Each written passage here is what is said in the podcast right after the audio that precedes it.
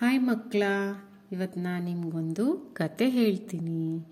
ಯಾವ ಕತೆ ಅಂದರೆ ವಿವೇಕಾನಂದ ಅವರ ಕತೆನ ಕೇಳೋಣವಾ? ಸೊ ನಾನು ಹೇಳ್ತೀನಿ, ಕೇಳ್ರಿ ನೀವೆಲ್ಲ. ಇನ್ನು ಕಲ್ಕೊತ್ತಾದಲ್ಲಿ ಅವ್ರ ತಂದೆ ತಾಯಿ ಇದ್ದರು ಅವ್ರ ತಂದೆ ಹೆಸರೇನು ಗೊತ್ತಾ? ವಿಶ್ವನಾಥ್ ದತ್ ಅಂತ. ಅವರು ವಕೀಲರಾಗಿದ್ದರು ಅವ್ರ ತಾಯಿ ಹೆಸರು ಭುವನೇಶ್ವರಿ. ಇವರಿಬ್ಬರು ಯಾರ ತಂದೆ ತಾಯಿ ಆಗಿದ್ರು ವಿವೇಕಾನಂದರ ತಂದೆ ತಾಯಿ ಆಗಿದ್ರು ಸೊ ಇವ್ರಿಗೆ ಮಕ್ಕಳಿರಲಿಲ್ಲ ಗೊತ್ತಾ?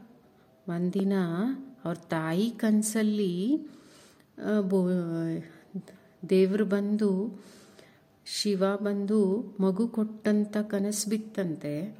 ಅದನ್ನು ವಿಶ್ವನಾಥ್ ದತ್ತ ಅವ್ರಿಗೆ ಹೇಳಿದಾಗ ಅವರು ಇದೆಲ್ಲ ನಿಜ ಆಗುತ್ತಾ ಅಂದ್ಕೊಂಡಿದ್ರು ಆದರೆ ಒಂದಿನ ಕಾಲ ಬಂದೇ ಬಿಡ್ತು ನೋಡಿ.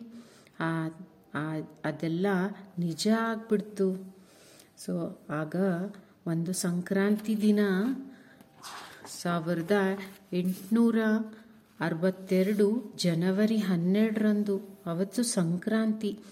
ಅವತ್ತು ಹಬ್ಬದೊಂದೇ, ಹಬ್ಬದ ರಾತ್ರಿನೇ ಈ ವಿವೇಕಾನಂದರವರು ಜನ್ಮವನ್ನು ತಾಳಿದರು.